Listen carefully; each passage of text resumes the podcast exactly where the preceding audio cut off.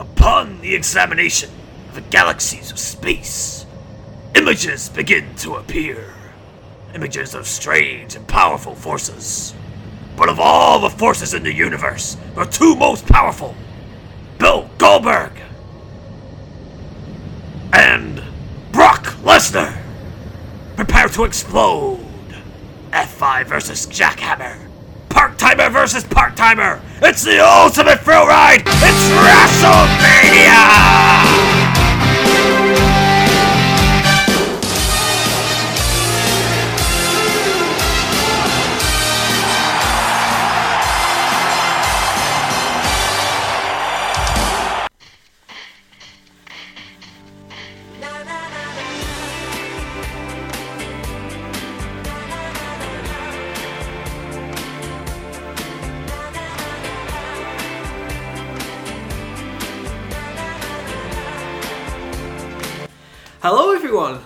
Welcome to Then, Now, Whatever, the wrestling podcast. I'm your host, the granddaddy of them all, Duncan Joyce. I'm joined as ever by the granddaddy of all Triple H marks. It's Mr. Kyle Cambry. Hi, nice to see you. You too. How are you doing? I'm doing all right. I've been quite busy at college. We've got a music video out there with our students on mm. YouTube. Exciting. Is it cover for you? For... Yeah, cover the earth. Cover the the- Earth. That's the label that we've done it for. And yeah, we've got it up on YouTube and Twitter, Facebook. We'll get a link out there, and you can have a have a look at it, see what you think. Avaganda, yeah. You did let the right one in as well. Let the right one in. Yeah, really proud of all the students. They're going off to university next year. How are you doing?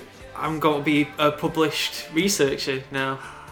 Our, our first paper's just had its final draft accepted, so that's going to turn up in a couple of issues' time. Congratulations. Yeah, thank you. And I've just been back from a conference myself. I couldn't help but find like little wrestling things everywhere. There was one Italian lad that looked just like Sami Zayn. I love that when wrestling comes into everyday life. you just think, "Hmm, ah, yes. we got given this free little magazine of maths stuff. Yeah. It was called Chalk Dust. oh, God, just got another brother then. The attire for that would be brilliant. Chalk dust. Or maybe we just like no putty patrollers from Yeah. Power Rangers. You kick him and dust to fly off. Nice. It's that time of year again, then, Kyle. Yeah. WrestleMania, baby! Woo! It's the big daddy, the granddaddy of them all. The Champions League of, well, no, the World Cup of uh, wrestling. Probably about content-wise, Yeah. the entire group stages of the World Cup all in one broadcast. April the second, two thousand and seventeen, from the Citrus Bowl in Orlando, Florida. Attendance of seventy-five thousand two hundred and forty-five. Yet again, another Citrus Bowl record. Apparently, uh, is disputed. Yeah. What do you make of the look of the show in general? I really liked it. I liked the whole setup. I'm not a fan of big ramps, but at least this big ramp, they didn't cheat it. You know, they, everybody walks down the ramp as they should do. But no, I liked it, and I liked the roller coaster in the background, and the WrestleMania globe was like the universal globe, and it, you know, it was good. I enjoyed it. Yeah. Yeah, really nice looking setup. Really, I, I wouldn't like to be people in the audience around, like you know, they have the stanchions or whatever for the screen. You're gonna get that with anything WrestleMania wise because in the Raw and SmackDowns when they've got the WrestleMania sign, if you're up in you know the third tier and you're in front of that sign, you've got no chance. Yeah, It's true. just potluck with ticket wise. If if you're there, you're there. Although you might get tricked into thinking, "Oh my god, the wrestlers are pointing at me!" They're pointing at me!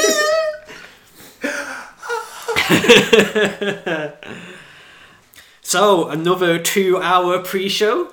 Did you catch any of it? The only thing that I didn't catch was the Intercontinental title match. I fell asleep as I was teaching the next day. Oh no. well, I can fill you in on that as we get to it, but the opening match of the pre-show was the WWE Cruiserweight Championship match. Neville, the king of the cruiserweights, defending against Austin Aries. Both guys had really badass gear. Aries was in silver, and then Neville trumped him by turning up in gold. Early going to this one, the front chancery got teased, but Neville bailed to the outside. They mirrored each other the way they got back into the ring with the sunset flip things. You know, when they go over the back instead of following through. Neville kicks away the heat seeking missile and scores with a big drop kick before we hit a commercial break. Yay. Yeah, one of them good old commercial breaks that ruin everything. The Phoenix splash from the second rope missed. Then a huge back body drop over the top, and the heat seeking missile gets a near fall for Aries. Neville bumped really great for that. He walloped himself into the barricade. yeah.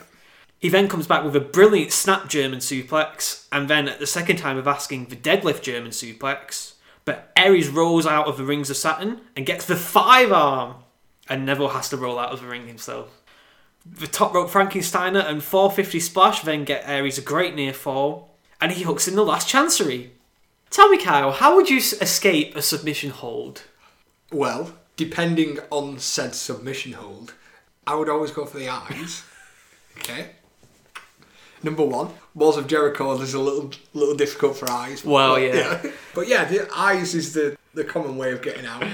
You've been learning well from from Sensei Aries, and apparently Neville has as well because he thumbed the eye. Brilliant reference to Aries commentary on 205 Live.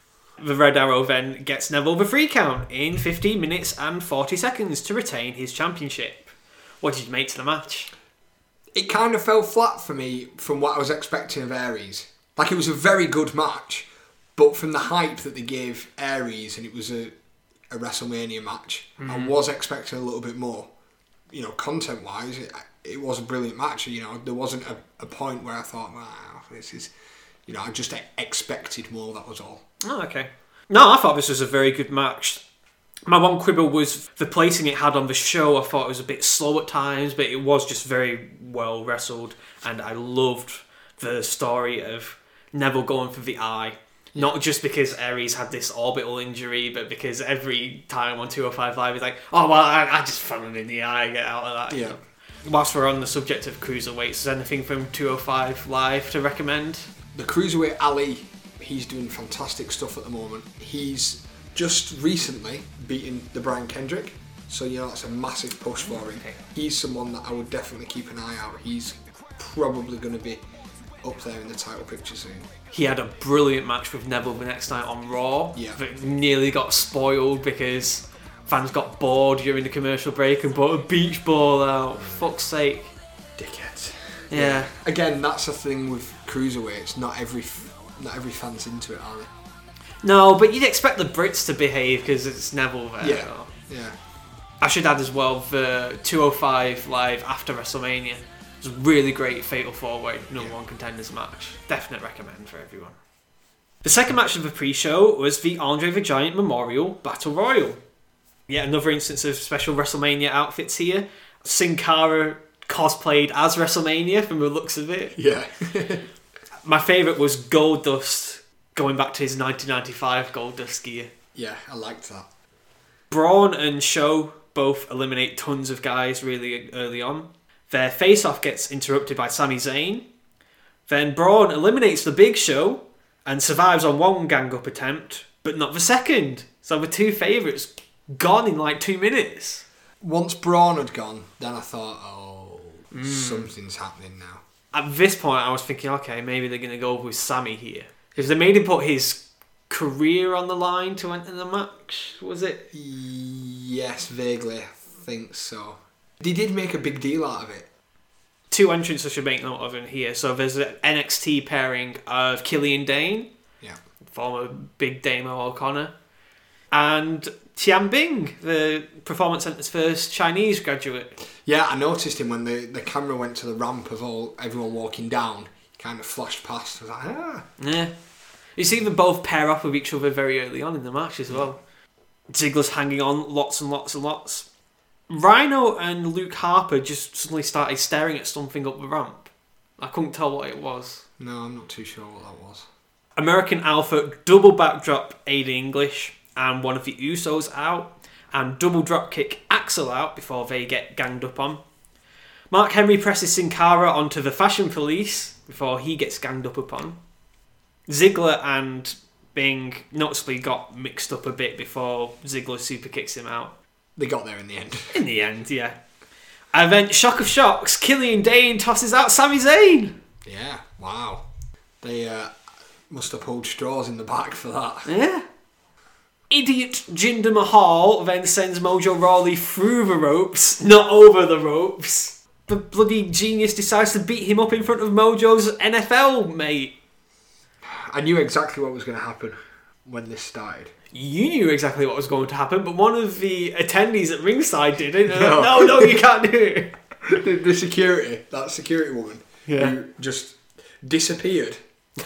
He climbed over and she was like, no, no, no, whoa, whoa, whoa, whoa. the camera cut, the camera cuts back. She's disappeared and he- he's still there. It's like, all right. Yeah. She Yeah. was obviously not briefed on that. No. That attendee blatantly knew as much on the NFL as I do. yeah. The New England Patriots guy. Not too sure. We were supposed to know who he is. Yeah. I didn't because I couldn't give a fuck about American football. So anyway, he jumps the barricade and comes in and shoulder blocks Jinder.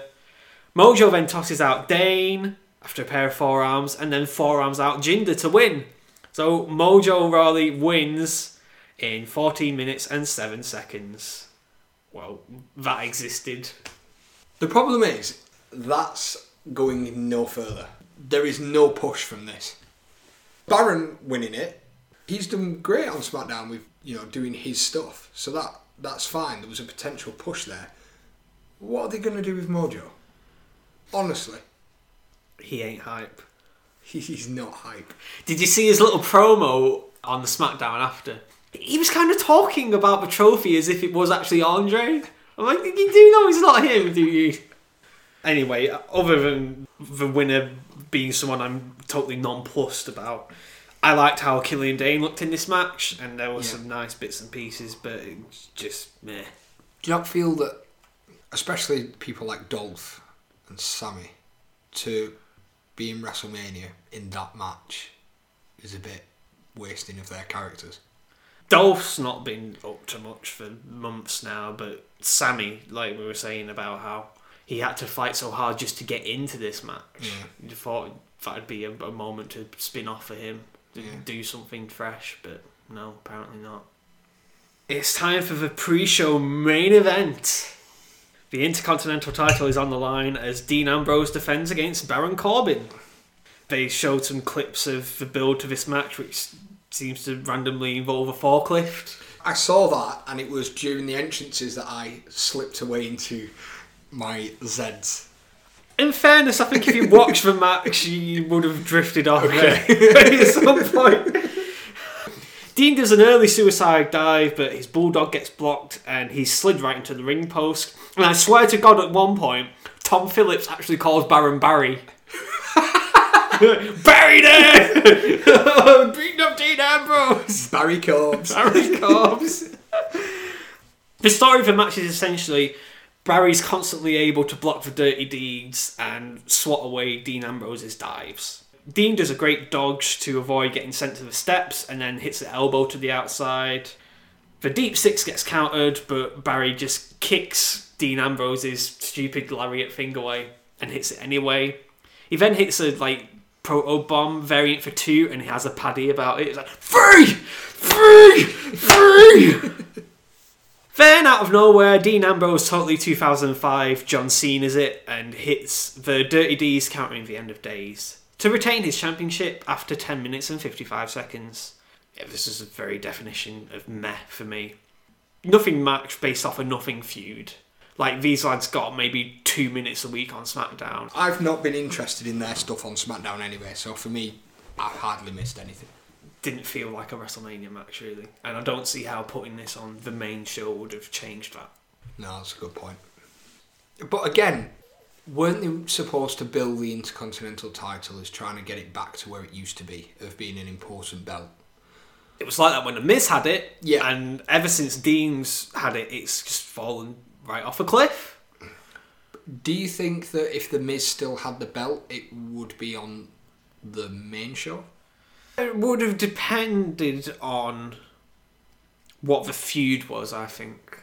That's my point. More than who's holding the title, is that surely if the title is significant, it'd be on the main show. We'll get to that because there's a contrast in how Raw's secondary championship was utilised. Yeah. Let's head to the main show. We have Tinashe singing Muraka the Beautiful. And then the opening video package is of a virtual roller coaster, asking us to buckle up and let ourselves go. How can we let ourselves go when we're buckled in? Some of my favourite cool bits from this video were Goldberg kicking his door open, New Day on their unicorn, and my favourite bit, I'm sure you love this as well, Triple H exploding out of his own statue. I love that. that was brilliant. You don't have to be a Triple H fan to, to like that. It was just, you know, the way that they did it was good. Like, I'm not a huge fan of the New Day, and that whole package I enjoyed. I just thought it was brilliant.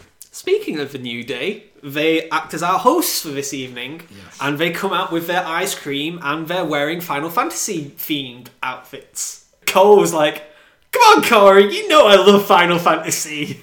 When they get fed something that's sponsored, the amount that they feed it, you can tell who actually knows what they're feeding. And it's like Michael Cole, it's ridiculous. Oh my god, Corey, look, it's a Chocobo! What, what have I written down here? what, what's on my research notes? Just before the show, Square Enix's Twitter account posted a picture of Sheamus posing in front of a Mania sign. I'm like, what's going on here? I don't know if you've seen Koei Tecmo did like a Dynasty Warriors themed match in this promotion called DDT Pro. No. It's really weird. It's like Kota Ibushi, Keiji Muto, and tons of people were like cosplaying as these two factions in this Right. like medieval Japan game of theirs, and they had a match dressed like that, dressed like actual samurais. Wow.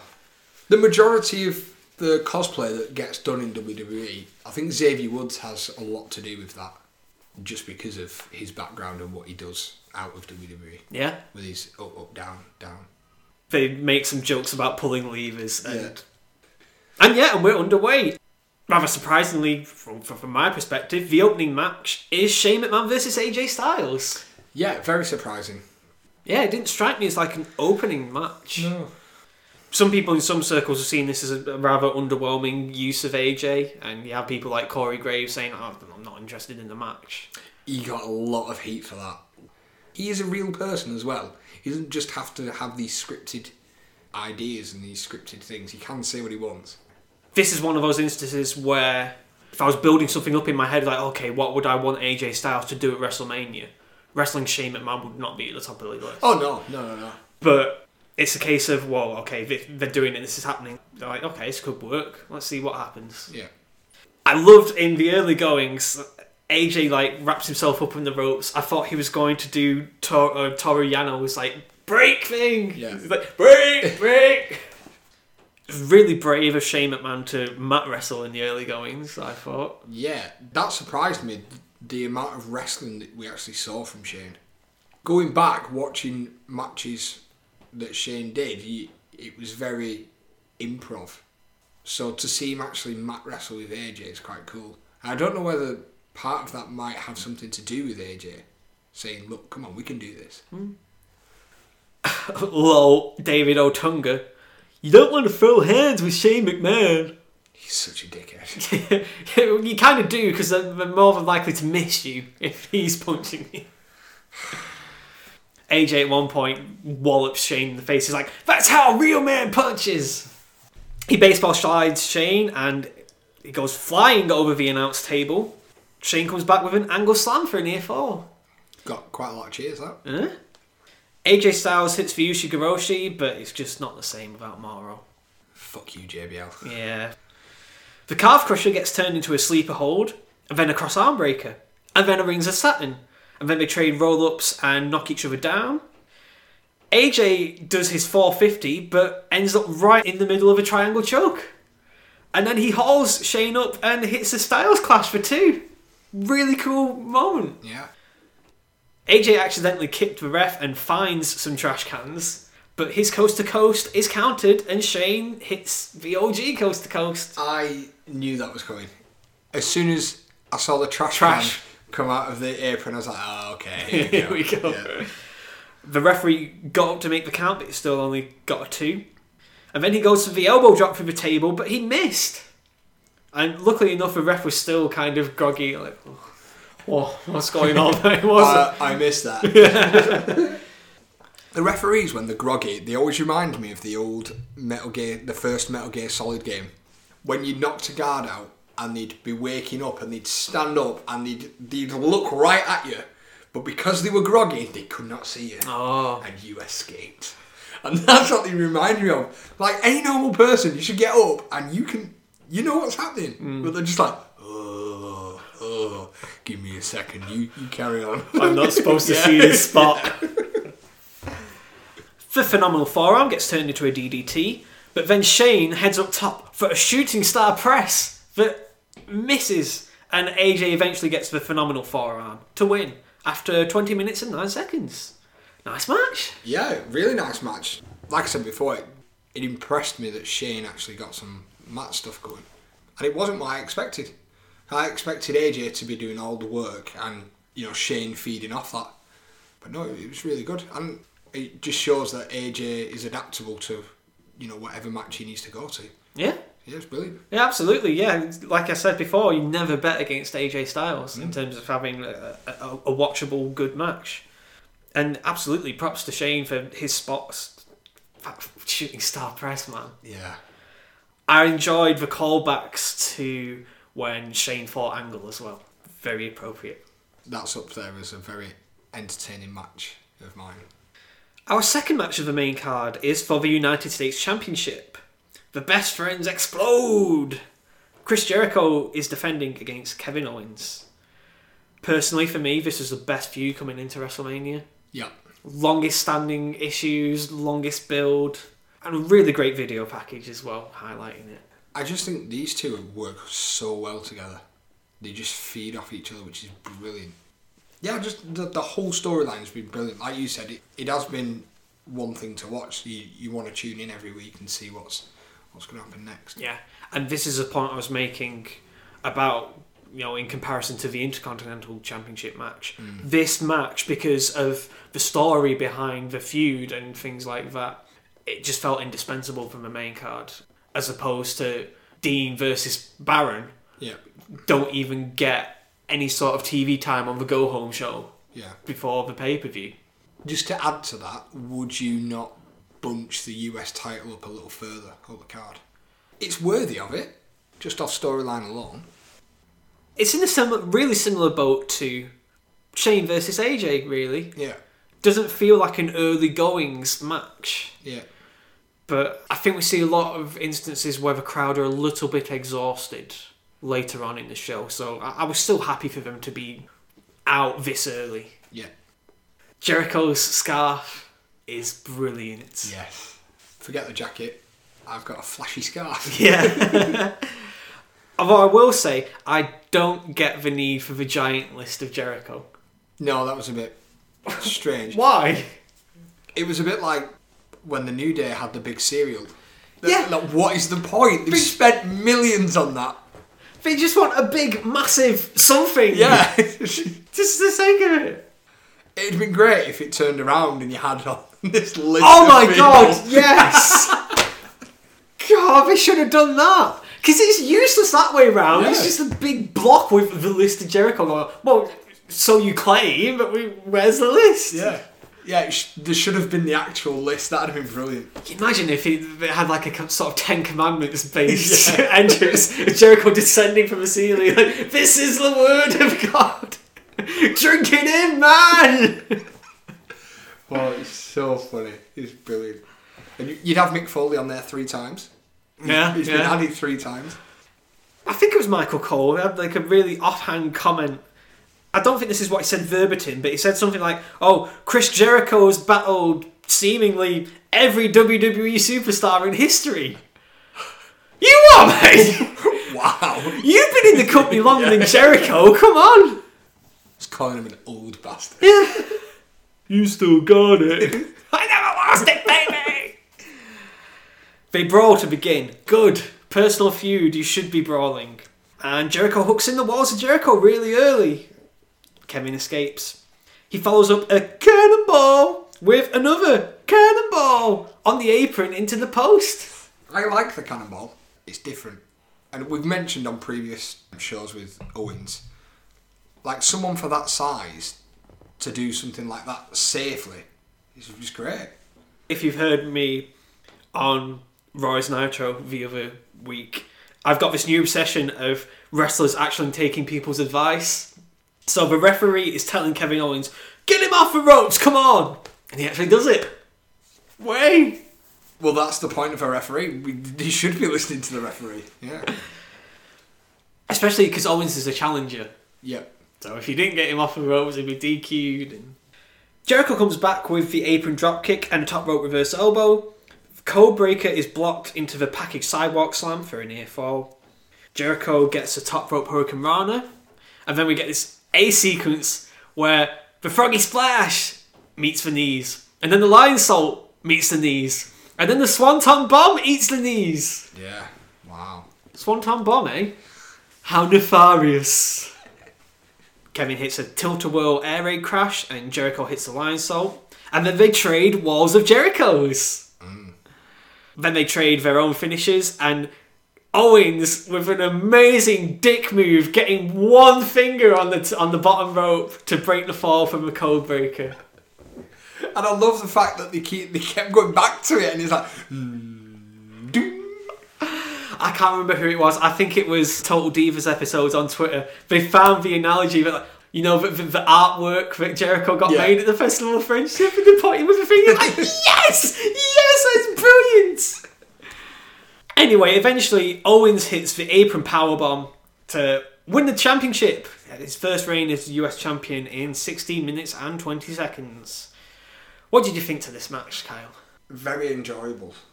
Like Owens, loved Owens since NXT. Hugely, hugely over with the fans. And anyone working with Jericho, it's just an easy match. You know, Jericho's so easy to work with. And I liked how the storyline was within the wrestling match. Because sometimes you, you build a storyline and then you get to the match and it's just a match. Like there's Yeah. no references between the storyline that's that's just been up. So it was nice that you you saw little clips of, oh, I know why he's done that, and I know why he's done that, and this this makes sense, that makes sense. So yeah, yeah, it was, it was a very good match. definitely one of my favourites over this whole show. Like I said, it's comparing night and day when you compare this to the IC title match. Yeah, That's a great sequences, really good story moments, top quality stuff all around. So that puts us just over a third of the way through the show in general. So it's time for question time. Do you feel The Undertaker is genuinely the greatest WrestleMania performer of all time? yes, I do, and I don't think that's just on on the streak alone. I think that the persona of the Undertaker, and I think the the character, the myth, everything that builds the Undertaker up is WrestleMania.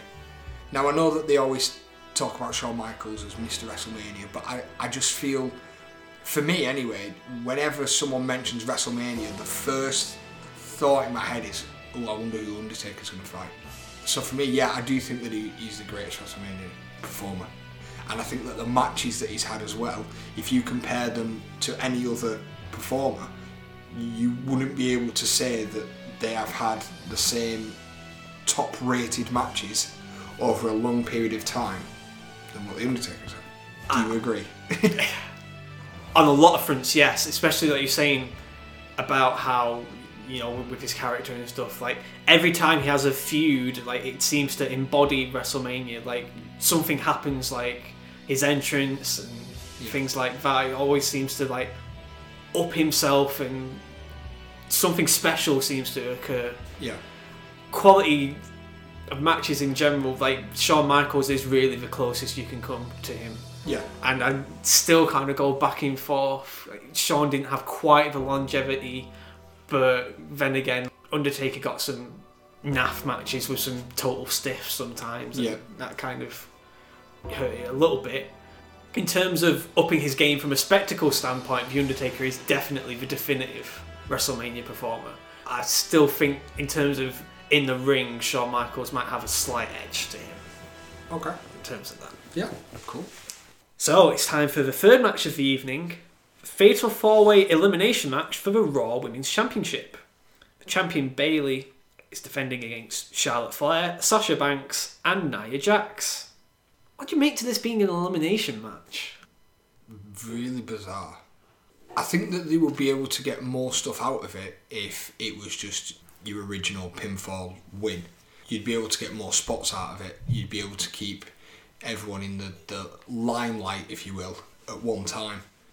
Yeah, I did wonder how this would work for a layout as well. Because if it's a one fall match, you can protect a lot more people. Only some only one person has to get beat. Whereas now you could potentially do a bit of damage to Nia or Charlotte, who's you know only just lost her perfect pay per view record. Yeah. Cole mentioned this on commentary as Bayley was coming out, but they also held a press conference the day before. There's a women's wrestling tournament coming up Yeah. in May June time. Yeah. Which is exciting. I'm not too sure. Are they doing it in a similar sense as the UK Championship, where it's knockout rounds and I got the impression it was more like the cruiserweight tournament where it would be based in the performance centre. right? Okay. They, they had 16 people for, Yeah. so they got 32 women. Yeah. So I, I think it will be a bit more like the cruiserweight classic, and it might get serialised, but Yeah. who knows? There's plenty of people they can call upon. There's a, a few people. Um, I don't know if you saw. There was a lot of non WWE matches at WWE Axxess. Yeah, that again is quite cool for sending out you, the radar, and it's it's good for the promotions that got pulled in. So ICW was one, Progress. They had their own show, didn't they? Progress. It wasn't related to WWE, but they were on this big WWN Super Show, and Yeah. they, they just had their own. Yeah, which was quite Show. cool because Uh, to yeah. think that they get they kind of jump on the wave, if you will. They were also a big part of WWN's own cross promotional Super Show. They had like an Evolve versus Progress series of matches. That's cool. Yeah. It was really well attended as well. It was, it was something like one and a half thousand people for the for the Progress Wow. specific show. Yeah. That just shows how big British wrestling's getting now, mm-hmm. and how much the UK Championship has helped it. Charlotte Flair had really tremendous gear here. I think she had the best entrance out of here. Yeah. I wasn't quite sold on Sasha's entrance this year. No, The the cookie little car wasn't quite as cool as some of the other stuff she's done. no. Even though it was really cool, she did the apron thing where she flashes her knucks and the, and the pyro went off. Yeah, timing that right is a bit of a. How many times reckon she did that? Yeah. I felt the opening going of this match was the coolest part of the match. So it's all Nia early on. She knocks down all three of her opponents at once. She bonsai drops Bayley. She double avalanches a pair of women as well. And she throws Charlotte out onto Bayley and Sasha. But then everyone decides quite wisely that they should gang up on her because she's kicking ass Yeah. a double back suplex and big boot combination, and then the shield powerbomb out of the corner, and everyone piles on to eliminate Nia first. Good tactics. Brilliant, brilliant opening going. Yeah. Charlotte, after they get rid of Nia, she's all like, high five, yeah. Don't leave me hanging, please. All right, you guys fight then. Yeah. She's like the Seth Rollins of, of the three of them. I hate you all. I've screwed you all over, but we've been a team now, and now it's high five. Yeah, yeah, go us. Like, Roman and Dean are just like, no. We're going to see Sasha hit a helo to the outside on Bayley, and then Charlotte with the double whisper in the wind to the outside. nice. Whisper in the wind. Sorry, Kyle, you have to excuse me. It's alright. I was having a bit of a premonition. the one thing that I can fault on this match. So Charlotte tries her best to expose the second turnbuckle, and she does like just narrowly, but the pad is still there, so it's Yeah. not obvious to everyone. Yeah. They build a lot of spots on that. She eats head scissors, double knees, and the bank statement from Sasha. It gets turned into an O'Connor roll, and Charlotte's kick out sees Sasha eat the exposed turnbuckle face first. and that's enough to eliminate Sasha. Yeah. Charlotte misses a moonsault but hooks in her figure four. Bayley gets the rope before it could become the figure eight. Bayley's hooked up in the tree of woe, but she manages to backdrop Charlotte from off the top. The nasty looking fall. Yeah. Ouch. Charlotte's head hits the exposed turnbuckle, and that allows Bayley to hit the Macho Man elbow drop for the free in 12 minutes and 8 seconds to retain her championship. What were your impressions in general? I think it's like we said before the match that it did suffer from it being an elimination. Definitely. I felt they could have done so much more with Nia Jax. You know, in the scheme of things in the match, that was the sensible way of, of doing it, is getting Nia out first. The match was split into four single matches. Yeah. That shouldn't be how the match was. No, I agree. It definitely hurt the fluidity of some of the stuff they could have done. Like, for the time given, this got less time than the US title match. It's got less time than AJ and Shane. It was still very good. I just felt the stipulation hurt it a bit, and especially the the turnbuckle bit Yeah.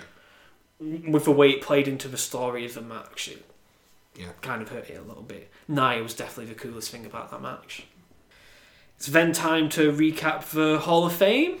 Really strong class this year of Diamond Dallas Page, the Rock and Roll Express, Rick Rude, Beth Phoenix, Teddy Long, the Warrior Award recipient Eric LeGrand, and Kurt Angle. Naturally, everyone gets paraded out, and I mark so hard hearing medal played at WrestleMania again. I was so happy. As much as Kurt has said that he likes the "You Suck" chant, I just think that now he's back, please don't chant the "You Suck." I understand that he said he likes it, it doesn't bother him, so everyone's like, "You suck, you suck," but friggin' hell, he, Kurt Angle's back. Stop chanting "You suck." You can Ah. easily go angle, Yeah, angle. What I'm kind of okay with is as soon as the bit where it's the you suck doesn't fit anymore, he just gets this really, really hearty ovation. Like, oh my god, it just warms the cockles on my heart. yeah. Did you catch the ceremony? I've not watched Angle. I've seen up to Beth uh, Right. when she gets a bit emotional and she speaks about Adam, who's in the, the audience. Yeah, Beth's speech is one of the highlights of the ceremony for me. It was brilliant, and you know, it really highlighted a lot of other women performers who really helped her out. Like the story about Molly Holly. Yeah. Oh my god. Yeah, wow. I didn't realise how close Natty and Beth were either. Because when Beth got announced and they said that Natty was going to enrol her into the Hall of Fame, I was like, that's a bit random. Right. But then after listening to both of their stories, it was like, ah, okay, this makes sense. Any sort of mention of Owen Hart just sets me off anyway. So Yeah. when it's like, I, I think Beth was like Owen's gift to me. And like, oh dear. Yeah, I definitely recommend you check out Kurt Angle's speech as well. Because it made me realise how much I missed silly Kurt Angle. Yeah. And he liked my tweet about sexy I Kurt. know, I've seen that. I bet you don't get any shit for, for all this sort of stuff. For Kurt Angle. I get all the shit. Is mine too much? Is that what it is? On to our fourth match of the evening. It's a Raw Tag Team Championship ladder match. The club will be defending their championships against Enzo and Big Cass and Sheamus and Cesaro, who are wearing kilts. yeah, weird. like none of you is Scottish. What's this? I didn't like the build to this match because it made the club look like a bunch of morons. Yeah. They had at least two opportunities to reduce us down to a one-on-one match, and they're like, "Nah, fuck it." I suppose the the only twist you can put on that is that they feel that they're that good, they can have them both. But yeah, I know where you're coming from. It, This ladder match stipulation seemed a bit sudden as well, didn't it? yeah, thrust upon from a decision maybe that had taken place 24 hours earlier. Meek Man is losing his mind. Hold on a minute. Here are the New Day. Oh, they're the fourth tag team. Yeah, they they announced a fourth team's going to be in this match, and Cole's like, "Oh my god, do you think they're going to end the match?" Do you think this is it?" Can you imagine if that would have been the surprise?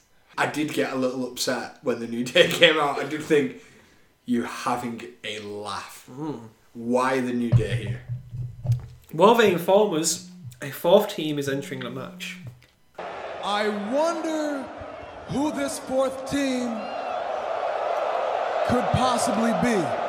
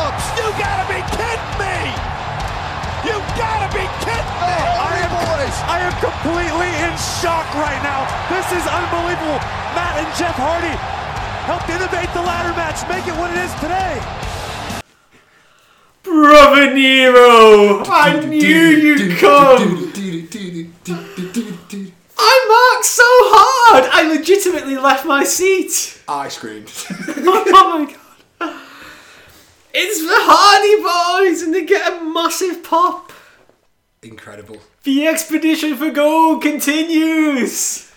Just to see Jeff was just amazing. Incredible. This is their second ladder match in 24 hours. Yeah. After having a classic ladder match with the Young Bucks at ROH's Supercard of Honor the previous night.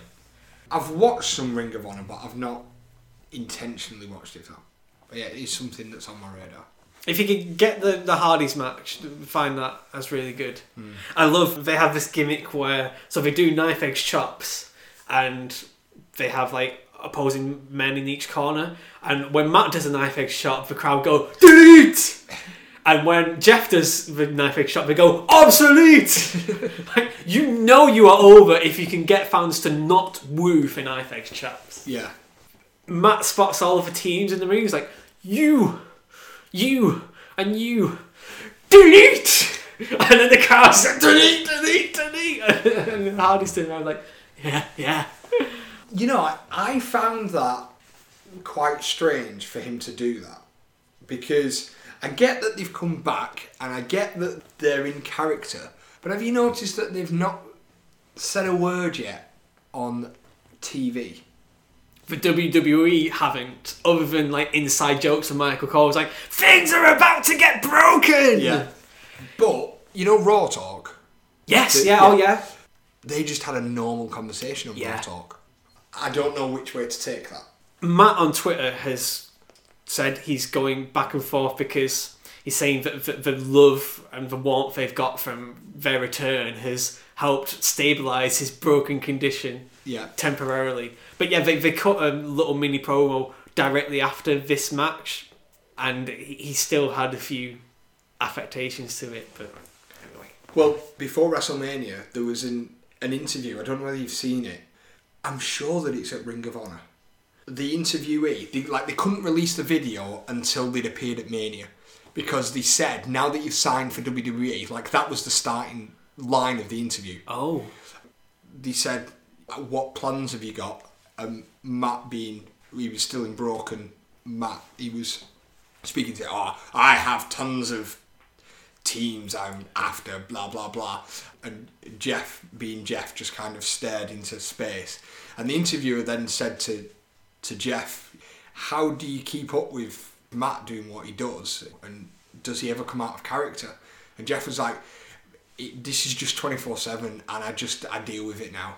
I just deal with it, and I was like, "Oh my god, that would piss me off so much if my brother was just like that twenty four 7 but it just shows the commitment of the character, but still, like that's is that not too much? I, I imagine it's still a lot more pleasant than Jared Leto sending you dead rats or whatever he did as the Joker. Yeah, I suppose so. Yeah, In the early goings of this match, we get loads of classic double team Hardy offense. The poetry in motion, and Jeff hits a double whisper in the wind. There's then an incredible spot where Cesaro stands on top of Gallows' shoulders to uppercut Karl. Brilliant. Cass murders Jeff out of midair with a big boot, And the Hardys then get sandwiched between a pair of ladder bridges that they made on the outside. And then Cass throws Enzo over both of the ladder bridges. Nice. That was really cool. Another cool spot was Sheamus trying to time his chest beats in time with Cesaro's swings. Yeah. And he then brogue kicks Jeff onto a bunch of people on the outside. Cass gets power bombed onto a ladder when he tries to like sneak Enzo up. And then Enzo gets tossed off the ladder into an uppercut from Cesaro. Gallows saves Karl from a double Celtic cross. That's an interesting thing. I don't think I've ever seen that before No. and the club hit the Magic Killer on Cesaro. But then Gallows eats a twist of fate, and Karl eats a twist of fate off the ladder. And Jeff finds a massive ladder on the outside and swantons Sheamus and Cesaro onto the ladder bridges. I'm not sure whether it's just because I was so engrossed in the match that when the camera then panned out and it was just Jeff with this ladder, and I was like, where the hell did that come from? Everyone is down, and that enables Matt Hardy to climb and grab the Raw Tag Team Championships to win in 11 minutes and 5 seconds. So the Hardy Boys have their first reign as Raw Tag Team Champions. Yay. Thoughts on the match? Amazing, the Hardys are back. Incredible. Yeah, I loved it. I just, just the energy that the Hardys bring to the, the match, it just ups everybody. Jeff's so unpredictable that you, you, you've got to be on your game when you wrestling the Hardys. Yeah, I loved it. There was no, I don't think there was a bad thing about that match. I agree. Wonderful! Delightful! Exquisite! I just love wrestling. Just Seriously, at this point in the show, I was like, I love wrestling so much. This is brilliant. Incredible, incredible stuff. Mm. Match number five is a mixed tag team match. The Miz and Maurice are taking on Nikki Bella and John Cena. Recognise. Miz and Maurice's skits ripping off a Total Bellas thing. I've enjoyed tremendously. I find them very awkward. Mm-hmm. And the reason that I find them very awkward is I think they're real. Like, I think that there is a genuine hate there. And I think that, I think Vince has said, roll with it. And that's why I find it so, so awkward. Like, it, it's great what they're doing, but just watching it, I just think, oh my god. Oh no, he didn't. Yeah. No, I just love it. Brilliant robot John Cena. Yeah. John Cena's house rule number 47. oh shit, we, we should have done every segue, we should have just had John Cena recognise. This match seems to be sponsored by NBC because before that we see Jimmy Fallon is in the crowd Yeah. playing about with the Snapchat WrestleMania filters. Yeah. And the guest announcer for this match is Al Roker from the Today Show. Yeah, which again is really random. I just think of Seinfeld anytime I see Al Roker. Yeah. He's on the subway with his gyro. Maurice starts this match and then immediately tags out. What a legend. Can you imagine if Nikki just said fuck this and just went for the Miz? like Maurice has tagged out. "Ah, I'm not doing this. Okay, fuck it, let's go. Uh, Maurice is not here to wrestle. She's then able to sneak a slap to Cena after Miz spends ages stalling and hot dogging to the crowd. Yeah. Just running up to each turnbuckle. Yeah, like, yay me, yay me. And he got quite a lot of applause though. People really appreciating Miz's work. I think it was TLC when like I was like, oh, they're cheering the Miz. How are people going to begrudgingly give Miz credit if they can't go, oh, he's the he's the best heel in the company, he gets the reactions he needs to. Yeah. Cena looked to tag out after dodging a second corner clothesline by the Miz, but Maurice yanks Nikki off the apron. The attitude adjustment is countered to a DDT for a near fall.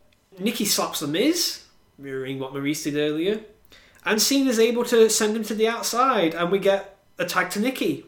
She spears Maurice, and then suicide dives onto the Miz.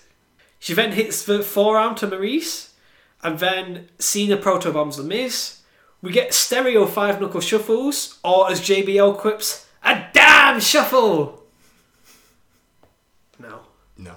The attitude adjustment to Miz and the rack attack 2.0 to Maurice sees them get the double pinfall. So John Cena and Nikki Bella win after 9 minutes and 40 seconds.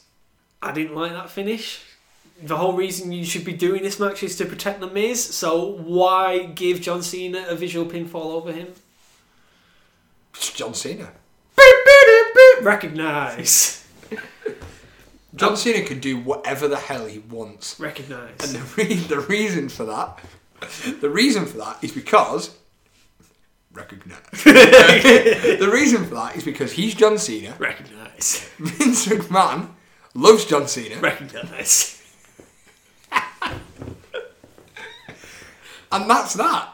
John Cena Recognise. can do whatever he wants. Um, thoughts on the match in general? It could have not been on WrestleMania. Yeah, it- it wasn't wrestled like anything special. No. I felt The Miz had far more chemistry with the crowd than with John Cena. Yeah. It's almost as if there was something distracting John Cena in this match. Well, before we get to that point, this also makes me wonder: is there something else there? Is there an actual hate? Because I mean, look at Edge and Matt Hardy, right? I'm not saying that their hatred is like that, but they actually hated each other, and Vince said, "Bring that into to the match and let's do this." I genuinely think that there's something there. Well, in essence, I guess this means that this feud has done its job. It's put your suspension of disbelief to the point that you feel that The Miz genuinely hates John Cena and Maurice genuinely hates Nikki. Hmm. Yeah. So, of course, post match, we get the spot that we all knew would be coming. John Cena proposes to Nikki, and she obviously says yes. The crowd's predominantly anti John Cena this whole match, but they responded very well to this moment in They general. did, yeah, yeah. And it was really awkward that Cena, obviously Nikki Bella's not her real name, but Cena called her out, you know, as Steph, which was, Mm-hmm. which was weird because we knew her as Nikki Bella, but yeah, it, it was nice. There were one, two people you saw on camera, like these really like middle-aged curmudgeonly guys, like no, no, don't do this. Fuck you, mate. Come on. So the winner of this match is Love. Yeah, woohoo! Yeah, it was really sweet as well that when they're at the point of getting the ring on the finger, you see them get the shakes. Like, Yeah, Bless. Up next, our sixth match of the evening.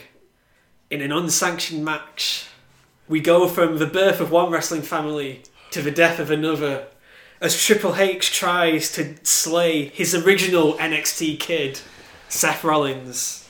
The video package for this match, immense. WWE never fail at a video package. That's one thing that I will give to the editors and the media guys who do these video packages. They're just really good, and it just gets you engrossed in the story that's happened over the last few weeks. Mm-hmm. I love them. I think they're great. Yeah. It was a really big story in terms of Seth's injury.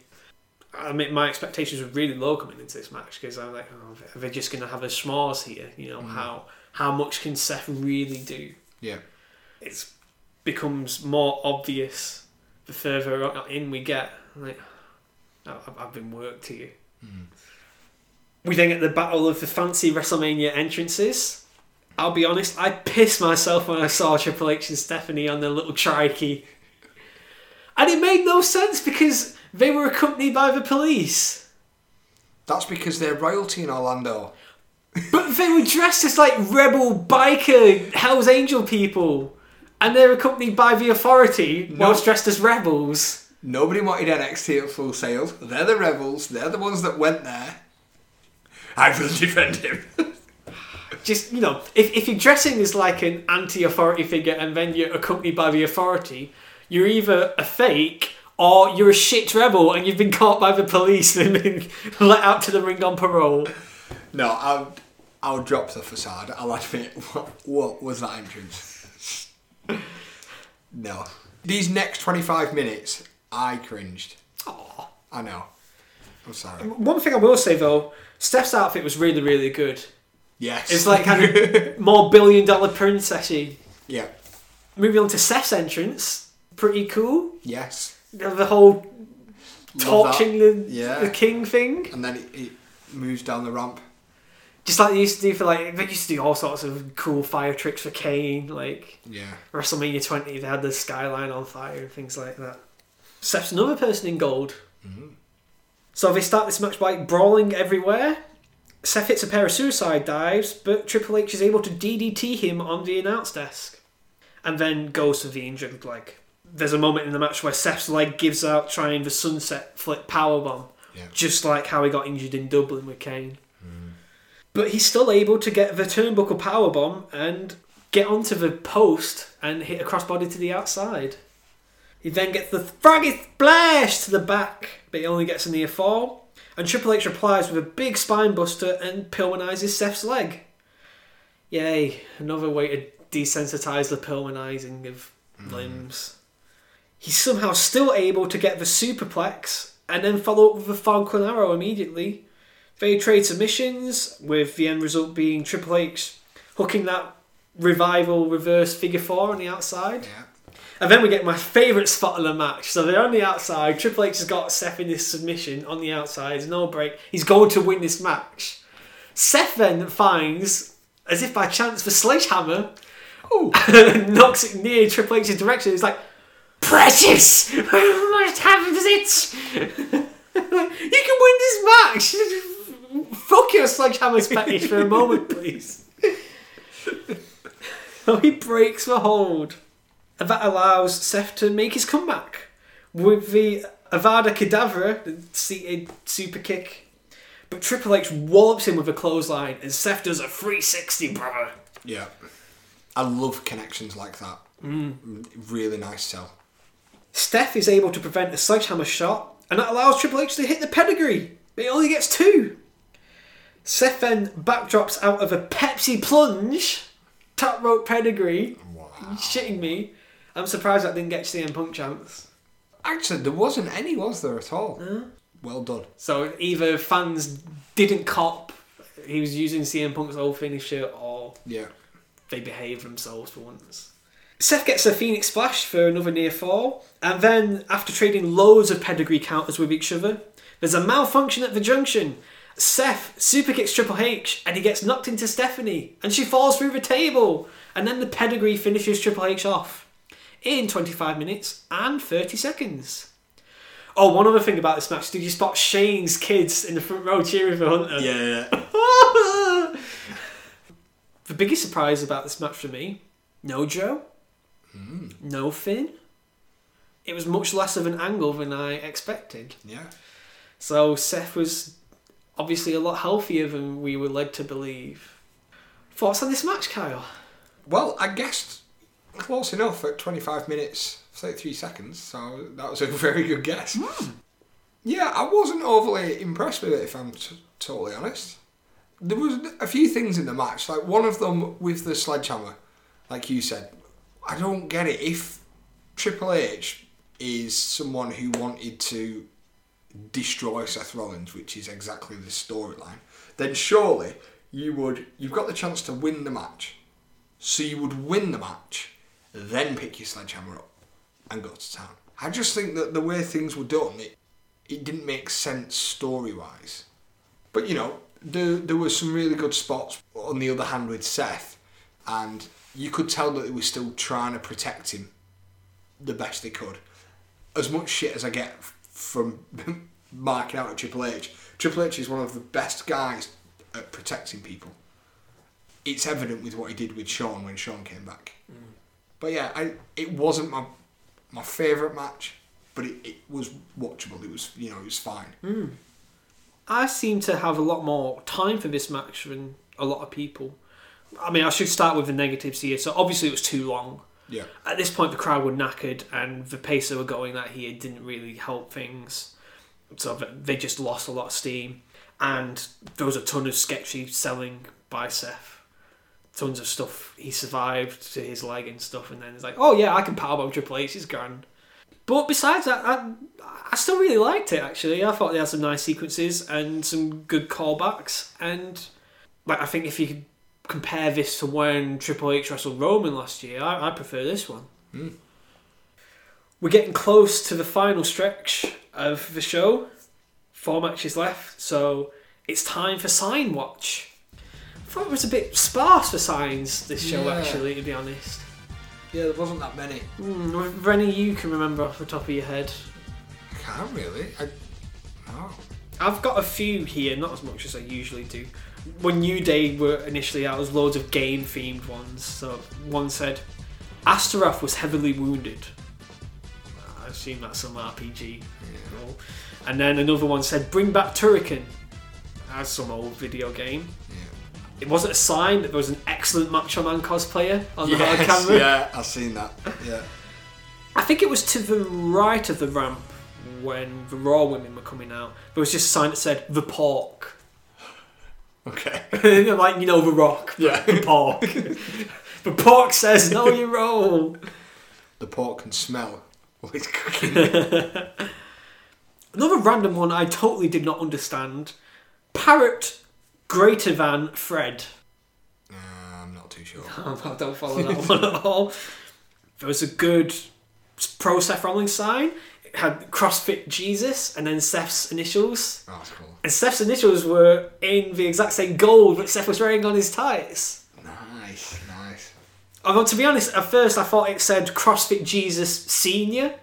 As if was saying like Triple H as the original CrossFit Jesus. My two favourite signs, there was an impeach Vince sign. Yeah. Okay. And on the pre-show, when one of them ESPN geeks was out in the crowd, there was a Venga out sign. that's funny. Hmm. okay, fuck Pitbull. Match number seven. Yeah. Fuck that shit. Oh my god, the lip sync challenge. Jeez. Oh, actually, one thing that I, I was going to mention. You know everyone that wore gold? Yes. They were all NXT champions. Oh. Yeah, Neville. Seth. Yeah. I thought about it once, so I rewatched Mania and I was thinking, right, why why has everyone got gold here? Hmm. There, there must be a reason for certain people. And that's what I've come up with. Bo Dallas, you missed a trick, mate. Yeah. Our seventh match of the evening for the WWE Championship. Bray Wyatt defending against Randy Orton. Shame about no Luke Harper in this match. Hmm. I like Luke. I like his new get up. His clean shirt. Yeah. Back to more special entrances. So Orton's golden shower made a return. And he had his snake that went down the ramp. He couldn't really keep up to date with that, could he? He's losing the race to his own snake. oh my god. Oh, the other thing about Orton in this match, he had this new like grungy gear, like different sort of hoodie, like not not as fancy tights. yeah. Why couldn't he have worn that when he was actually in the Wyatt family? Yeah. He still kept his like pretty boy tattoo logo things and the printing of his name. Early on, we get a Thesz press and a power slam by Orton. Then all of a sudden, maggots are projected onto the ring when Braiders is upside down thingy. They are going full on like 97, 98 Kane, aren't they? Yeah, it's. I don't know. Do they want Randy to react to that, or I don't know. It wasn't.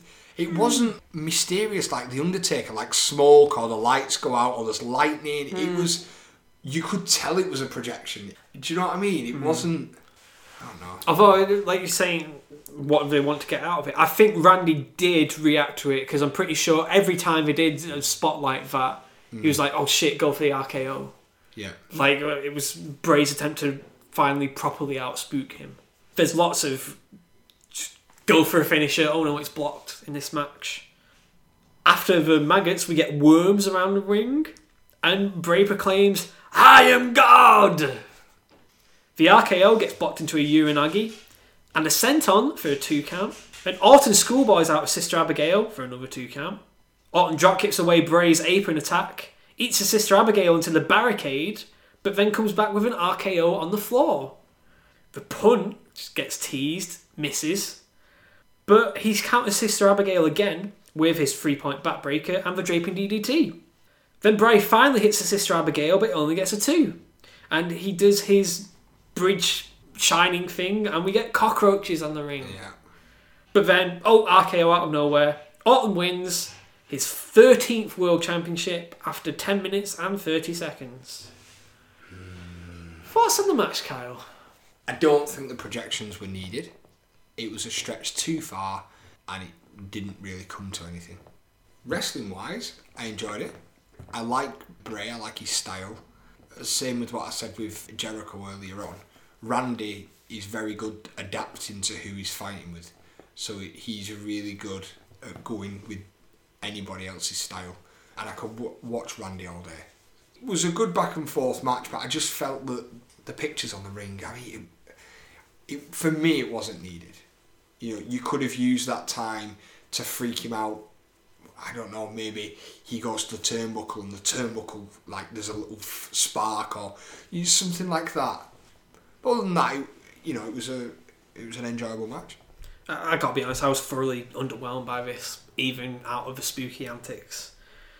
There was some decent counters to the finishes and stuff, but that's literally all it was, Yeah. other than the hokey stuff. Orton was the right person to win this match, though. Yeah. Like, I've heard a lot of people go, no, we should have had Bray one. It's like, no, the, you need the Royal Rumble winner to win the championship more often to Yeah. keep the prestige of that. I agree with that. Let's see how Raw do with their championship match. Our eighth of the evening, the Universal Championship is on the line. Goldberg defending against Brock Lesnar, accompanied by Paul Heyman. How long were you expecting this to go? I didn't want to watch the match if I'm totally honest. No. No. The problem is, we spoke about this in the last episode, is due to contracts and due to us knowing what's going to happen, I didn't want to watch the match. No. I just thought, "Ah, just bring Roman and take her out. But it lasted longer than I expected. Right from the get go, Goldberg gets taken to Suplex City. And then he replies immediately with two spears. And then another through the barricade. They're going at a hell of a lick here. The F5 and the jackhammer are both escaped before Goldberg hits another spear and the jackhammer, and Brock kicks out. Brock then leapfrogs the spear. yeah. Brilliant.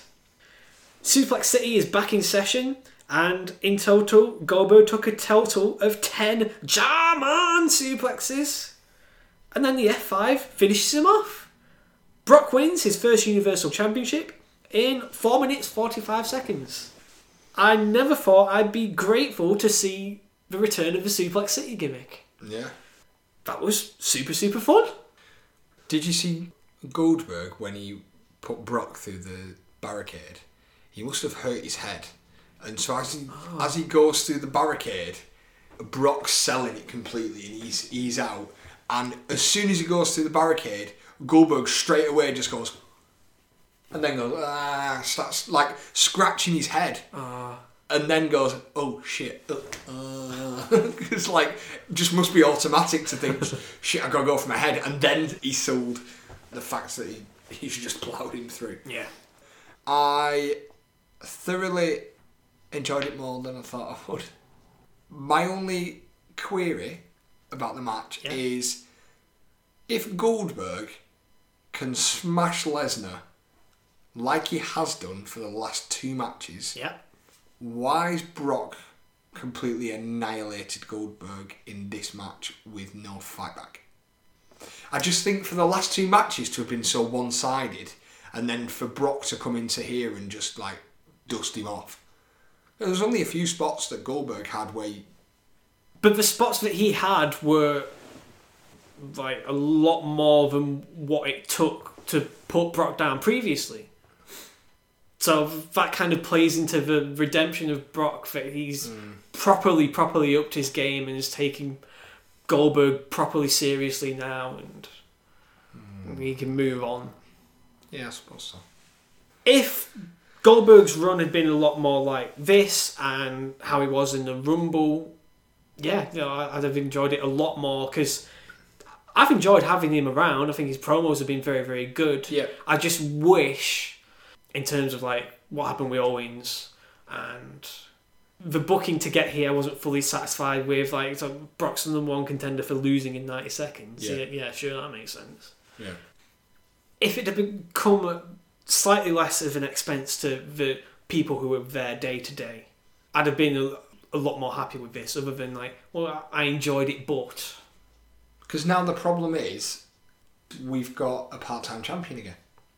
I don't know how much we'll go into the superstar shake up or whatever. It's very, very sneaky that they drafted Bray Wyatt so then they can have a WWE title match on the Raw pay per view. Like, Yeah. Oh, yeah, we got a title match. To, who's this Brock fella? Never mind him. We got a WWE title on the line. Yeah. Our penultimate match of the evening, number nine, the SmackDown Women's Championship Six Pack Challenge. Alexa Bliss defending against Natalya. Carmella, accompanied by James Ellsworth. What a knob. Mickie James, Becky Lynch, and Naomi. She was fit enough to return for a hometown match. What a pop she got. yeah. Really thrilled to see her, and I'm really thrilled that this match got on so late in the show, so it was like dark enough and the glow stuff can work. Alexa got tons of pyros as well. Yeah. Some more WrestleMania like outfits here. Natalya, she had like gold trim in her outfit, even though she wasn't an NXT champion. No, that kills my idea, doesn't it? But I mean, it's only trim though. okay. Like Neville Yeah. Seth with like solid gold. Yeah. Okay. It's still there then. Yeah. Becky Lynch, her outfit was you know, Horizon Zero Dawn game. yeah, yeah. I was wondering if it was based on that. Possibly. Yeah. We get a sweet hurricanrana by Naomi at the start, only for her to get double suplex on the outside. Becky pump handle suplexes Carmella and hits everyone with kicks. Carmella and Alexa then have a face off, and Carmella's like, oh, that's cute, that's cute. And that allows Becky to come back and hits everyone with exploder suplexes, including Ellsworth. Yes! Thank you, Becky. That was much appreciated. Naomi sunset flips Natalya whilst she's German suplexing Becky. The double sharpshooter gets locked in, but then. I'm not sure what he said. Shit. Fuck off, Siri. it's all pressed on Siri. I said double sharpshooter, Siri. I asked Siri beforehand, are you excited for WrestleMania? I'm sorry, I don't understand. It's a yes or no question. The best one is when you ask Siri, Am I beautiful? Yes, you are. Are you Snow White? Yes. Then you are beautiful. Thanks, Siri. Siri's got the knowledge. Mickie knocks Natalya off a double sharpshooter, then get a top rope leg drop by Becky, but she eats the Mick DDT. Naomi hits the rear view, planchas onto everybody, and makes Alexa tap to a butterfly dragon sleeper thing to win her championship back. Her second reign as SmackDown Women's Champion begins after winning this match in 5 minutes and 35 seconds. Another really quick match, but another very good sprint. Yeah, really good. I have to say, this this pairing of matches, the crowd were getting thoroughly knackered by the time Seth and Triple H and Bray and Orton were wrestling. But this has really re energized the crowd. And yeah, this match, everyone got a spot of note pretty much. I like that Naomi beat the champion in this match. Yeah. Gives her reign legitimacy now. It's a deserved reign as well. Definitely. Because I felt sorry for her when she won and got injured. Mm-hmm. Yeah, it's good. I loved it on the SmackDown after Mania. She does a sliding on the knees thing and she's holding the title up. Oh, that looks so cool. Yeah.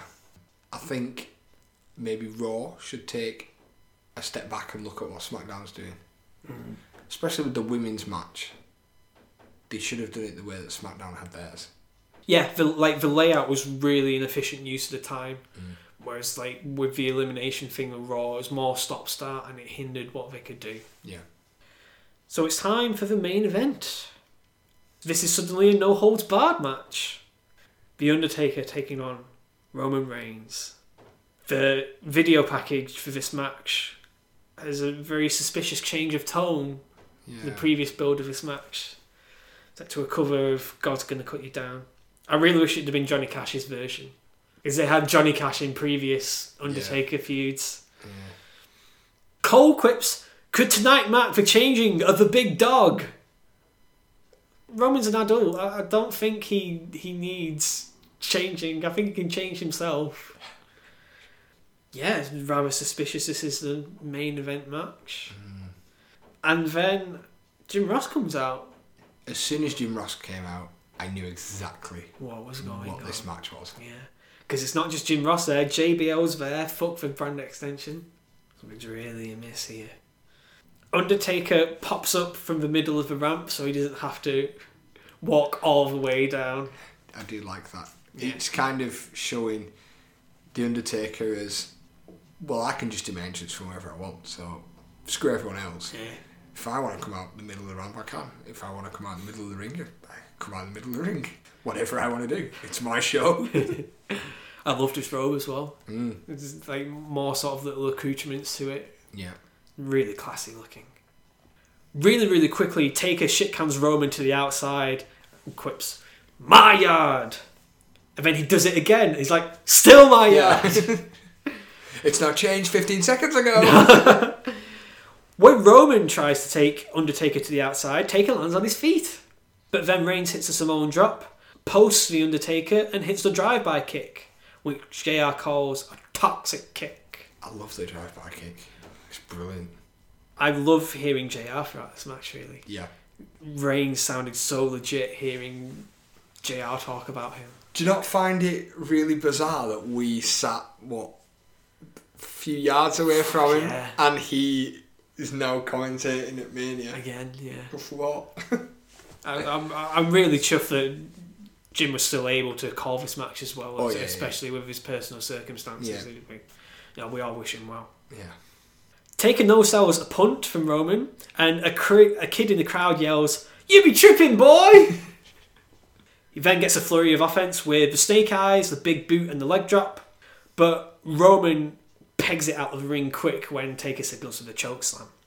Undertaker's able to punch a drive by away, only to eat one at the side of the announce desk, and then replies with a choke slam on the table, and it doesn't break. Hmm. He slashes the throat, but then Roman spears the Undertaker from one tabletop through a neighbouring table. Very good spot. I like that. Mm. Roman gets back in the ring and yells, Whose yard is it now, Taker? And Taker immediately sits up. He comes back with a sloppy looking last ride. Yeah. It's a near fall. Taker then wallops Reigns with a chair, only for Reigns to again bail when the chokeslam gets signalled for. Get a pair of Superman punches, but the third gets turned into a chokeslam on the chair for another near fall. Tombstone by The Undertaker, the death pin by The Undertaker, and Reigns still kicks out. Reigns then totally botches the Tombstone Yeah. exchange counter. And at this point, my heart is sinking. Things have taken a turn. He has to resort to a Superman punch instead. And then hits a spear. But The Undertaker locks in the Hell's Gate when he tries to go for the cover. Reigns then gets the ropes. Rope breaking a no holds barred match. Whiffs of, yeah, we don't have an idea Yeah. of how we can legitimately get out of this hold. Ah, this is why I love JR. There's lots of things going on wrong with this match at this point, but JR talks about how the collateral damage is permeating through the bodies of both these two men. There's no one better in the business to cover up for things like this. Yeah. It's like saying, oh, this is an exhausting match. They've been beating each other up really, really hard. That's Yeah. Anyone else? Lawler. What is happening in this match? Ah, good, he's kicked out of that. We then get more chair shots by Reigns and a spear, but the Undertaker kicks out. He then hits a third spear, and the Undertaker still kicks out. A Superman punch then sees Undertaker unable to sit up. Hmm. This spells doom. It's the half-hearted. Oh, Yeah. when you got work Monday morning, Yeah. maybe it's fire. Yeah. Oh no. They then curtly exchange words and they kind of bugger up their positioning, but eventually Roman gets another spear and that eventually gets the three after 23 minutes. Roman is only the second man to beat The Undertaker at WrestleMania. Thoughts on the match itself, first of all? Okay. It's very limited now, isn't he, The Undertaker? I find. I don't think he was healthy enough No. at this stage. Yeah, he had something up with his hip before Christmas, I think. And Which makes me think that it's the right decision with what happened. Yeah. The actual match itself, I enjoyed. I thought Roman did well to protect The Undertaker when where needed. There were some really nice spots in there. Yeah, we mentioned towards the end of the match, you know, we could see there was a few things that, that weren't exactly right, and I think they'll just beat themselves up about that afterwards. But from a watching point of view, if that is the Undertaker's last match, then fine. It was fine. It, it wasn't on the level of a, a Triple H Shawn Michaels v Taker, but you know his age. He's, we're not. I don't think we'll, we would get that anyway. Yeah, I was happy with that. This was very much a match of two halves for me. The first half, great. Everything up to the Taker going through the table, really, really pleased with. It just collapsed a bit in the second half, like the sloppiness and the miscommunication. So, like last year, Roman wrestled Triple H and just spammed the Superman punches. This time, he's just spamming the drive-by kicks. This felt to me like Undertaker was doing the right thing for the future of the business. Yeah, So this was like the right choice of opponent in terms of being useful for the future, as opposed to being the right choice of opponent for match quality at the time. Yeah, Yeah. yeah. No, I agree with that. I think we all know what this loss means because Roman gets a whole heap of pyro, and then the Undertaker is left in the ring alone and has a great exit. He takes off his hat and his gloves and his coat, and he leaves them in the centre of the ring, and then he descends down the ramp after getting a great ovation. Yeah. I don't know if you saw this, but even after everyone had left the arena and they were packing all everything up, they still kept Undertaker's gear in the middle of the canvas, right to the very point that they were taking the ring down. I like that. That's nice. Uh, a classy touch. Yeah. I have a question for you. Go on. And it was brought up by one of my friends who tweeted me and asked could we mention it on the podcast? Yeah. so i'm going to offer it to you. Do you think maybe not in a wrestling capacity but do you think we will see the undertaker again? Or do you think we will see mark calaway? Because there's no doubt he's going to go in the hall of fame. I think he's definitely going to be the man behind the character. I mean, like you see, once he lost, he went over to his wife. Hmm. I would never do that. Even when he did the whole buddying up thing with Shawn and Triple H at yeah 28, that was still a, a, a within the business Yeah. thing. We would never acknowledge his life outside when he was in that character. well it's even at the hall of fame you never see him around No.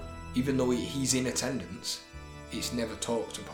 So the one time we saw him was like he brought the urn out for Paul Yeah. Bearer's induction. Yeah, That was fully full on in character. yeah. Mm. Because it's a weird one because it's not like he's someone playing a character. He is that person. Do you know what I mean? Yeah. So yeah, I don't know how they how they're gonna deal with that. And do you think that he will come out and and reference that he's he's retired now, or do you think that's it? That was Mania, and it's done. I think if he isn't done, you'll get a slight turn of the sentiment. I think. I think this is definitely the point to close off his career. Mm. Just going back to how much we'll see of him, he strikes me as a very private person in general. He has loosened up a bit in the past few years, and he has done like VIP meet and greets. Mm. And I don't know if you've seen, he had that picture with you know the bog-eyed guy from Yeah, Thirty, yeah. and he did his like ripped off his face that he was pulling. That's very good. But yeah, I don't really know what kind of speech he'd give at a Hall of Fame. Hmm. Yeah. I'm, I'm really unsure. I, I, I Yeah, don't yeah. think he's the kind of guy we'll see like doing shoot interviews left, right, and centre and, No. and being freely commenting on, on the business and things. No, I, I agree with that. I just I, th- I feel that if he's taking a step away from the business, sure we surely we might see a bit of Mark. Who knows? We'll see. Thoughts on the show overall? Favorite match? Favorite performer? Favorite match, Taker and Roman, and I just think it's because of the event itself. I think that really took centre stage, and it really hit home for me when when Jr came out, Mm. and I thought, oh, shit, it's time. Performer wise, I've got to give it to, to Matt and Jeff. They just stole the show for me. Mm. It wasn't my my match of WrestleMania, but it was the spot and the the wrestlers of, of WrestleMania. For me, this has been a very consistent show in general. It did lose, start to lose a little bit of steam towards the end, but then they had the Quickfire Universal title match and the Quickfire SmackDown Women's match, mm. and it really perked everything up again. Yeah. in terms of match quality, it's quite hard to pick between some matches. I think I'd narrowly just edge it to the US title match. Yeah. It was a tremendously wrestled match. The ladder match kind of ran it close for me. It's a shame Taker's going to be gone, and it was a really great, classy last image to have at the very end. But this was, in terms of a performer, the Hardys again. The energy people got from seeing them again, Yeah. tremendous stuff. I'd thoroughly recommend this show actually. Yeah, yeah, it's definitely an entertaining show to watch. There, there isn't any bits that I would say, oh, stay clear. You know, I think it's a good watch all the way through. So that'll wrap it up in terms of WrestleMania. Lots of things happened in the immediate term. Yes. The Superstar Shake-Up. Superstar shake-up. Initial thoughts?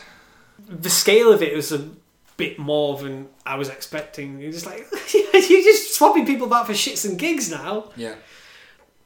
Standout for me was Kevin Owens being drafted to SmackDown, but his beard not surviving the draft. Yeah. I just felt that it was overhype. I get that we get a draft every year. I'm happy we get a draft every year. I think it's a good idea. It swaps everything round.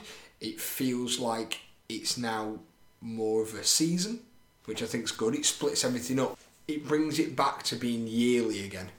So we go from mania to mania. That's how a wrestling calendar should be, in my opinion, anyway. I think it should be measured from how you've done from the Monday after Mania to WrestleMania. Right. So I was wondering whether this shake-up was coming a little bit earlier than I would have expected. Yeah, they normally wait a little later, don't they? And well, last year's was quite late. It was June, was it? Something Yeah, like and that. that's a, that's a typical sort of month to do it as well because there was a whole bunch of fresh faces that turned up the week after WrestleMania, and I thought you could have got maybe another month or two out of that before you thoroughly, properly Yeah. shake things up a bit.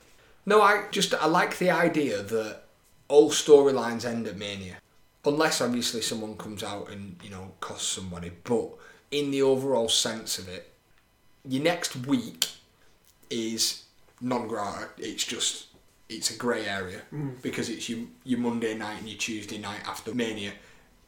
Anything can happen, so you, you leave that alone. And then the next week, which is what they've done, is you then you mix it up. So I, I agree with what they've done. I just I don't agree with the draft, like the people. We all know that SmackDown's ratings have been much better than Raw's. But if you think of the people that they've drafted, the ratings aren't going to change. Because Kevin's gone to SmackDown. Well, that's surely not a minus. Sami Zayn's gone to SmackDown. Mm-hmm. That's not a minus. Charlotte's gone to SmackDown Yeah. what's happening here? Gone to Raw, Hawkins, Oh shit! Yeah. Hmm. what's happening there? Oh, Rusev has gone to SmackDown. Yeah. So again, ratings wise, that doesn't make sense if you're trying to build Raw up. So Raw, in my opinion, the way that they're trying to push Raw is they've brought the Miz in and Maryse. Fine. I still don't think that they'll get Raw higher than SmackDown with that. For me, Dean Ambrose isn't star property. It doesn't matter which show Dean's on. I don't think that affects it that much. Mickie James, yeah, okay, that boosts the women's up because we've lost Charlotte to SmackDown. But in the overall scheme of things, Raw's still the second show, in my opinion. It felt much more a case of giving people fresh starts. So like Kevin Owens had like wrestled Rollins and Reigns over and over again, so it's mm. very good for him to go to SmackDown and have Yeah. some fresh matchups. Charlotte had wrestled Sasha and Bayley over and over again, so it's very good for her to go to SmackDown and get some fresh matchups. Yes. I see what you mean in terms of it felt like there was a lack of like needle movers. Yeah. The other thing I want to mention as well, fucking three-hour Raw show. You couldn't mention all of the people that were drafted in that show. You leave some for Raw Fallout or whatever. Yeah. SmackDown was two hours, and everyone that got moved to that show got mentioned. But I do like the draft. I think it, it makes sense that we have a draft. How about the people who debuted or got promoted? Shinsuke. Love it. Love it. That was the one thing I was really relieved about that him and AJ is still on the same brand. Yes. I want that match so much. It was awesome at Wrestle Kingdom. Yeah. One to look out for. But do you not think that? I mean, I know Bray and Randy are uh, fighting at Payback, but do you not think AJ is doing a step down going against Owens? I mean, it'll be a good match, but it's only for the US title. I kind of wanted a, a Balor and Owens feud.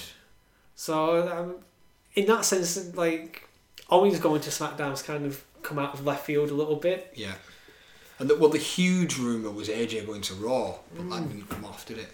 No, thankfully. I suppose they're trying to re legitimize AJ as a babyface now, so he, he's gained Shane's respect. Yeah. AJ and Orton, I'd love to see more of that. But for Orton to be facing AJ to be faced at the same time, mm. Yeah. the dynamic's not quite set. Yeah. We'll see. Hmm. I'm sure we'll know more after Payback because after Payback, everyone's on their respective brands then, aren't they? Yeah. I'll give you a clue who's winning the House of Horrors match, Kyle. Yes. His name doesn't begin with B. What do you think the House of Horrors is? Oh, I was is it a Punjabi king cage? Yes, because I was talking with my friend. I think it was Josh. I was talking to. Like, please, please, please, just make it a little house, a cabin that descends on the ring. I've no idea what to expect. No. I think it's just WWE creative thinking. Right, we'll call it a House of Horrors. We've got five weeks to just think of something. I think I saw someone got sent a survey on what they'd expect from a match like that, and they're like, "Oh, how, what, what what weapons do you want? What kind of effects? What, what what what comes to mind when you hear that match?" So it sounds like they've not got an idea at the, at the minute. Wow. That's another story for another time, I guess. So. It is. Yeah. Well, that'll wrap things up for this week. Remember, you can follow us on Twitter at TNW Podcast. It's the easiest place to keep a track of our comings and goings. Easiest place to probably catch up with the show so far is on our SoundCloud page. Uh, I've got a big playlist of all of our episodes so far. We're also on iTunes and Stitcher Radio, so please subscribe to us. And if you really like our show, please give us a review. Have us pushing up further into people's awareness. We're also on Facebook as well. We post things now and again. And I promise I'll do some more blogs. You're all blogged out at the moment. There's, there's been no blogs. Ah, I love a good blog. Unforgiven. Look out in the near future. You'll eventually get a blog edition of this show with production notes and things like that. Next time. I think it'll it'll be our off the cuff show, won't it? Yeah, it'd be really great. We'd love to do like a Q&A based show, basically. So if you're like one of our one of our regular listeners, please please get in touch if there's anything you like us to talk about on the show, especially if you're regularly in touch with us on Twitter and you know you've been chatting to us and there's more stuff you want to know. Please please send in your questions, opinions on wrestling or out of wrestling or like our likes and dislikes and things like that. Anything you want. There's no rules to this. Just you know, just send the questions in, and we will do our best to answer. I feel like I've just set us up for a whole host of questions. There will be no rules. yeah. other than the rules that I'm going to set depending upon what kind of shit you send us. So yeah, we really hope to do that. So please, this is going to be very much dependent on what you send us. Yeah. Bombard our mailbag, please. Our DMs are open. as dangerous as that sounds. anyway, that'll wrap it all up. It's a goodbye from Kyle, Goodbye. Thanks for listening. and it's a goodbye from me. Thanks for coming to Ranks. I'll catch you down the road.